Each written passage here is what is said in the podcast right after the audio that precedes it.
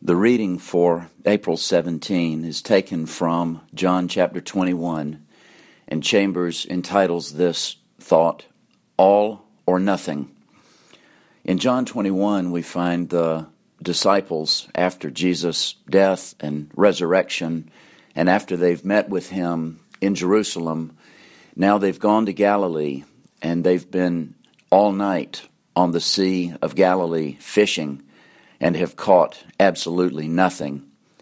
Have you ever reached the point in life where you're doing your best, you're working your hardest, and yet things just are not working out? You have caught nothing. Well, on this day, right at daybreak, the disciples are about a hundred yards offshore, and a shadowy figure appears on the shore and says to them, Have you caught anything? And they respond negatively he says, Cast the nets on the right side of the boat.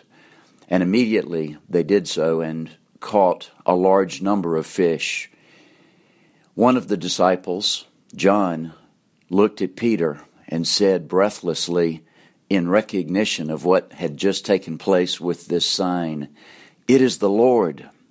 And Peter, though he was stripped of his outer garment for work, plunged into the sea and swam ashore to immediately be with Jesus. Have you ever totally surrendered your will? Chambers calls this total surrender. We might call it being all in, being sold out. And he asks us whether we are willing to jump in, whether in the shallows or in the deep. If we've heard the voice of Christ on the waters of the sea, take the plunge.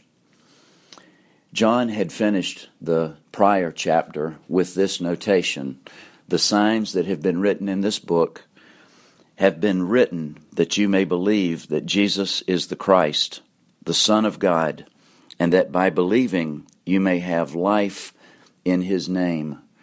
Let nothing, just as Peter, let nothing stand between you and Christ even if it means taking a plunge into the deep end. Hold nothing back. Be with Jesus.